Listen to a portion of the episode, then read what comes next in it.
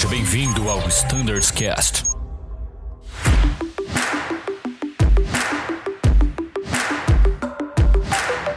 Olá pessoal que escuta o Standards Cast, meu nome é Thiago Ferraz, estamos aqui para mais um episódio da frota ATR.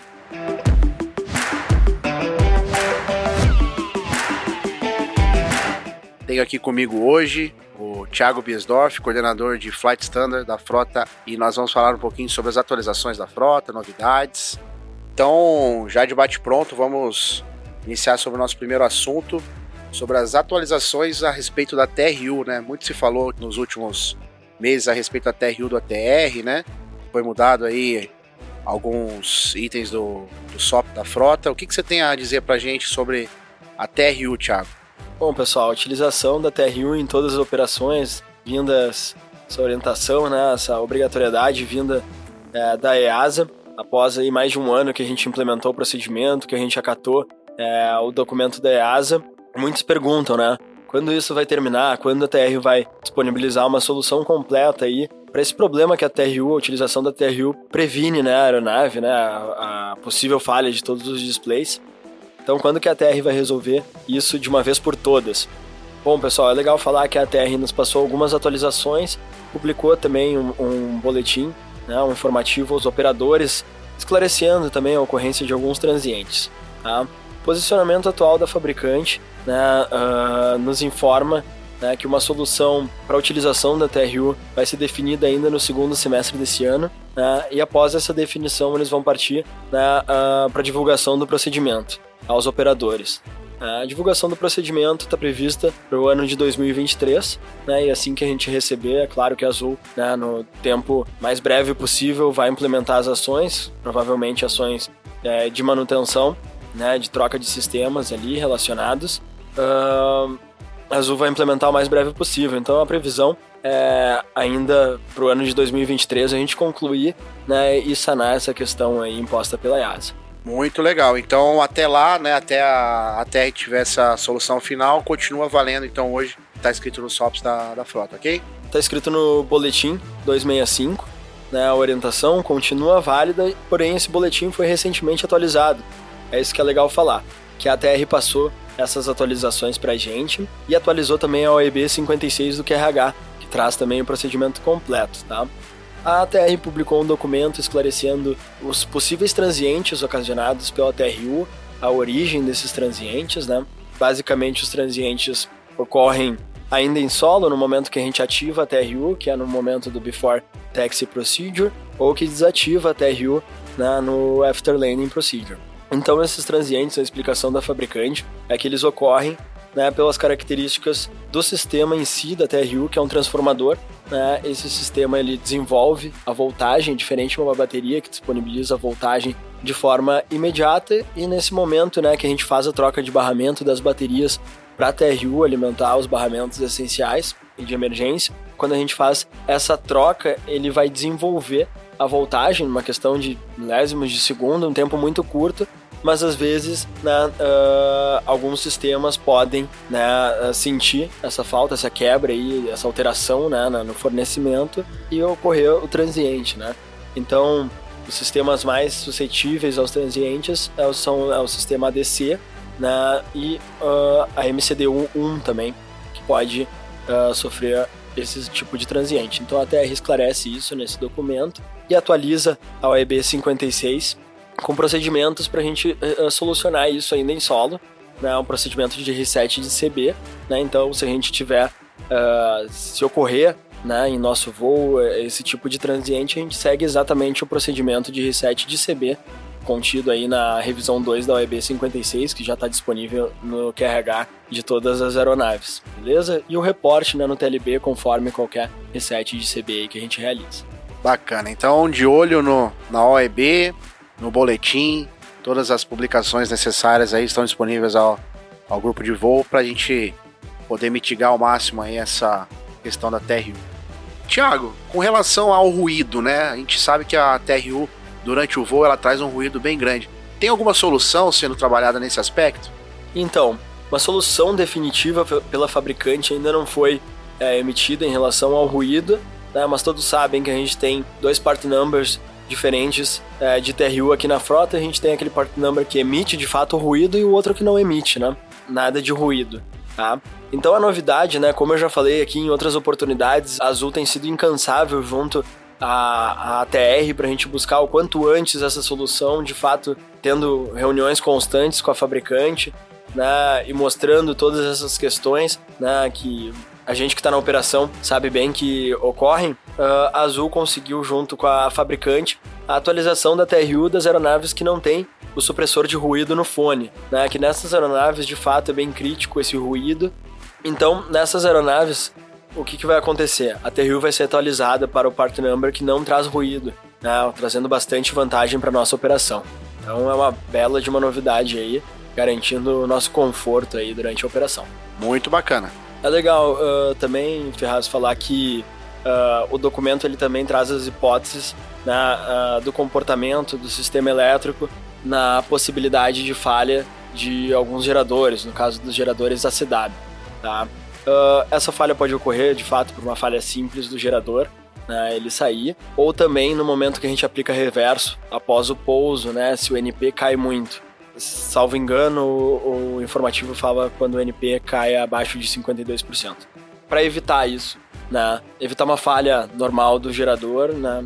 Nossas próprias ações de manutenção já fazem isso durante a nossa operação normal, mas essa ocasião do reverso, né? Essa situação da aplicação do reverso, orientação da fabricante, tá? É a gente aplicar o reverso, que é o procedimento que a gente sempre eh, realiza aqui na Azul, né? Que já está no nosso SOP, aplicar o reverso somente após a indicação de too low pitch né? Aí então eu estou autorizado a aplicar o reverso. Então eles reforçam isso, o fabricante reforça isso e também a gente tem o nosso boletim 256 atualizado com todas essas informações que eu descrevi aqui. Muito legal. Então é isso aí, galera. Fiquem de olho aí nas publicações de Flight Standard e as publicações de frotas também sobre este assunto. Dando continuidade, é, a gente sabe que nos últimos meses a Azul tem trabalhado bastante junto com os órgãos de controle, né? Principalmente aqui em Campinas, que é o nosso principal hub, né, para a gente otimizar aí as operações, para a gente trazer mais uma eficiência, também faz parte da campanha de fuel saving, né, essa otimização aí do espaço aéreo, né. É, e dando continuidade a esse processo, o que, que a, a frota e a TR tem trabalhado para poder otimizar? ouvi dizer que a gente vai ter uma mudança com relação à altitude de aceleração do ATR, é isso mesmo?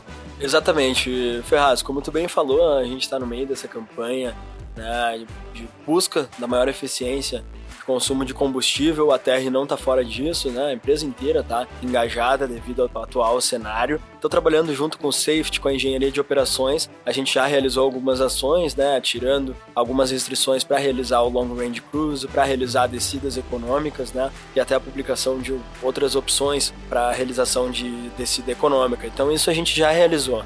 Então qual é a próxima ação que está chegando aí? Pessoal, a gente identificou junto com a engenharia de operações uh, a possibilidade de reduzir o perfil das SIDs é, de Campinas, que tem a primeira curva balizada por uma altitude, geralmente em torno de 3 mil pés. Né? Então, o que, que a gente pode fazer né, para eh, realizar essa curva o quanto antes, sem ter acréscimo no consumo de combustível ou desgaste de motores? Né, é aumentar a altitude de aceleração uh, para em torno de 3 mil pés. Né? Então, segundo os cálculos da engenharia de operações, é, a gente aumentando essa altitude de aceleração, como eu falei, a gente não tem né, um desgaste extra de motor, não tem um consumo extra de motor, mas a gente encurta o perfil de voo, porque a gente vai realizar essa curva antes, né? Isso vale praticamente para todas as saídas de Campinas. Os números de economia é, realizados aí pela engenharia de operações giram em torno de 8 quilos por voo. Né, considerando a nossa operação total em Campinas, ali, a operação das duas cabeceiras, é bem significativo o que isso pode trazer de economia para a companhia. Então, como é que a gente vai implementar né, essa nova altitude de aceleração? Antes de atualizar o SPS, primeiro a gente vai orientar que essa altitude de aceleração seja utilizada através de nota azul. Então, para todos os voos que saem de Campinas, que partem de Campinas, vai existir um nota azul indicando a utilização dessa altitude de aceleração, dessa nova altitude de aceleração, como eu falei, em torno de 3 mil pés, né, para a gente de fato confirmar os números calculados pela engenharia de operações. Uma vez que a gente confirmar esses números, né, em torno de 15 dias demora essa campanha, a gente passa a atualizar o nosso SPS, né, e, e vira o padrão aí de altitude de aceleração para Campinas, beleza? Muito bacana. Então, pelo que eu entendi, né, agora a gente vai começar a acelerar mais alto para a gente poder livrar ali o eixo de decolagem antes, né? E com isso, além da economia que a gente vai gerar no próprio procedimento, a gente ainda vai dar uma maior fluidez ali no, no tráfego aéreo de Campinas também, né? Otimizando ainda mais a decolagem e pouso de outras aeronaves que também causando um fuel save, né? Exatamente, bom, bem lembrado. Eu não tinha comentado essa outra vantagem, né? De a gente livrar antes o eixo é, de decolagem, mas de fato uh, também vamos ganhar mais, mais essa vantagem aí que tu comentou, Ferraz. Muito bacana. Então é mais uma campanha aí, seguindo aí a nossa campanha de toda a empresa aí, Alfleet, sobre fuel saving.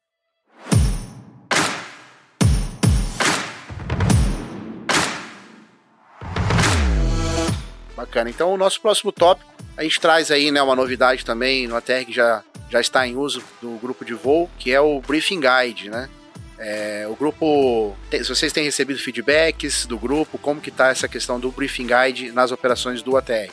Então, recentemente, se adequando à política da empresa, né, tirando de uso né, a política de realizar briefings no modal do Anflacrafts, a frota TR também, junto com a frota Airbus, né, 320, 30 e a frota Embraer, também implementou a realização de briefings através de Briefing Guide. Isso segue aí uma tendência mundial de a gente focar no que realmente interessa o briefing, de fazer o, o, o, briefing mais sucinto e significativo possível, né? De a gente focar realmente no que é significativo para a operação e não ficar fazendo um, um, briefing de 10 minutos falando um monte de adicionais, né? Que a gente fazendo isso a gente só vai tirar a atenção do outro colega que está voando com a gente. Isso é, já a gente já tem artigos científicos, né? É, orientando para esse novo modal também. Então a gente da Frota TR não ficou para trás, a gente fez essa atualização, tá? Uh, algumas dúvidas têm, têm surgido.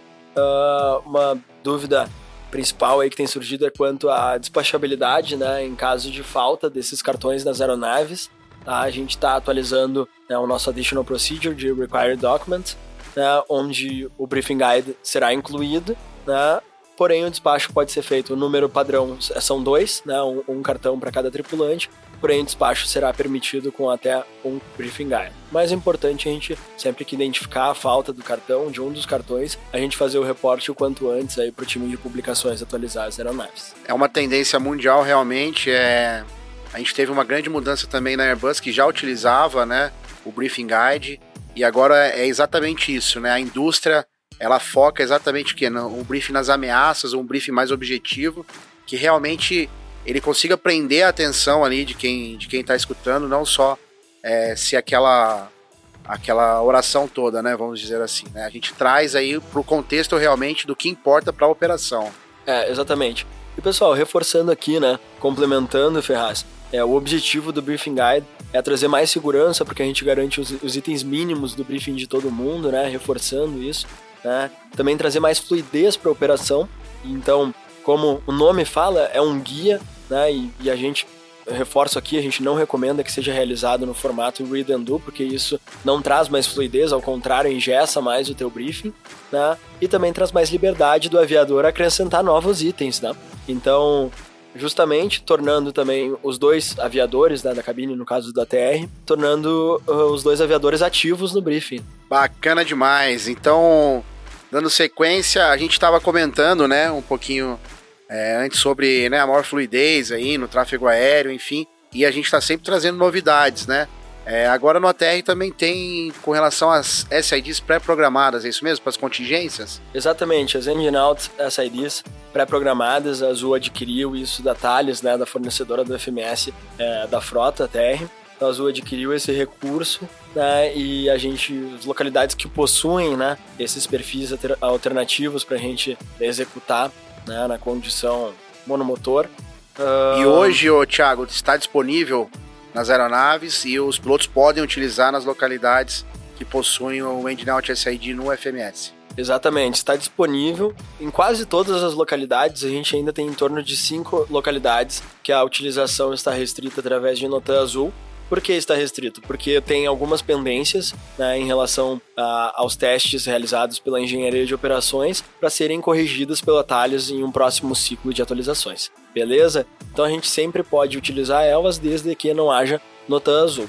Beleza? Então a gente deve inserir, também reforçando o procedimento, que a gente deve inserir essas EOCIDs pré-programadas no plano secundário, beleza? É mandatório a gente inserir ali no plano secundário, porque a lógica automática pode ou não ocorrer. Se ocorrer, melhor, eu posso utilizar ali, se eu tiver alguma falha e a Engine Out SID for disponibilizada no Temporary Flight Plan, é só executar. Então se a lógica automática ocorrer, não existe restrição nenhuma para utilizar, né? mas se ela não ocorrer, ela também está ali no plano secundário eu posso ativar ela imediatamente, beleza? Muito legal. A gente estava conversando, né, mais cedo sobre todas essas mudanças que trazem, né, assim como o Briefing Guide, como o Engine Out SID no próprio FMS, tudo que, que facilita, né, que reduz o workload. Isso são reminders, né, para nossa operação e isso, sem dúvida nenhuma, traz benefícios enormes aí é, no nosso dia a dia. Exatamente.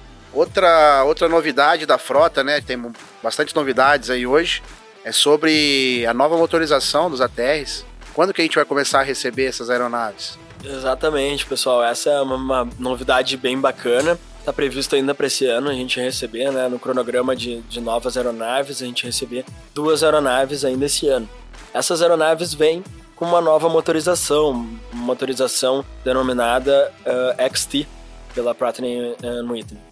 Né? Então essa motorização traz diversas melhorias em termos de, de custos, né? Uh, otimiza né, os custos, principalmente os custos relacionados à parte de manutenção. Então estendendo aí o programa de manutenção com diversas melhorias no motor, né?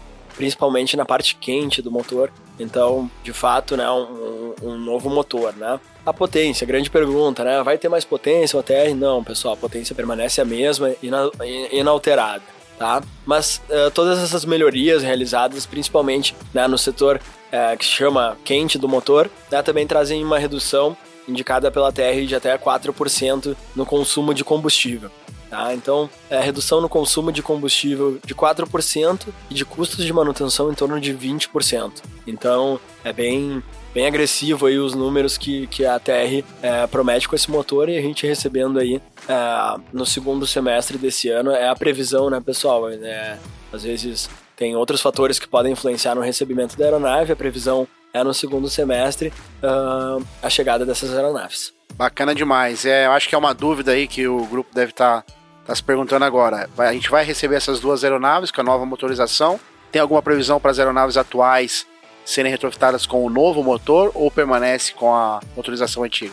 Ainda não tem essa previsão concreta, mas é uma possibilidade. Até a TR está trabalhando para permitir a instalação desse, dessa, de, dessa motorização em aeronaves que possuem a motorização antiga. Até com um lado, um motor, por exemplo, o motor 1, né, sendo a série antiga, e o motor 2 com a série nova. Então eles estão fazendo esses testes para permitir isso, dando mais flexibilidade ainda para o operador.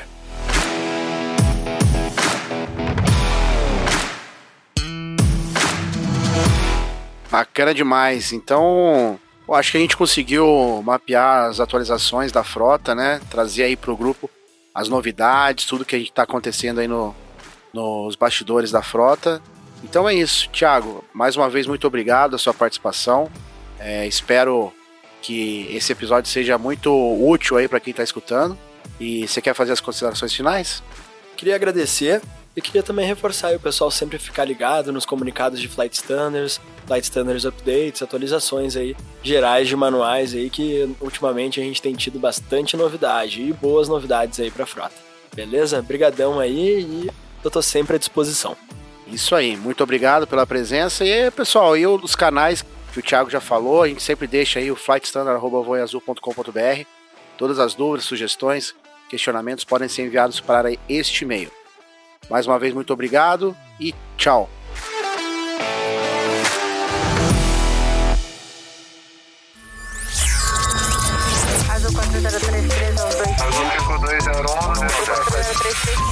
Você ouviu ao Standards Cast.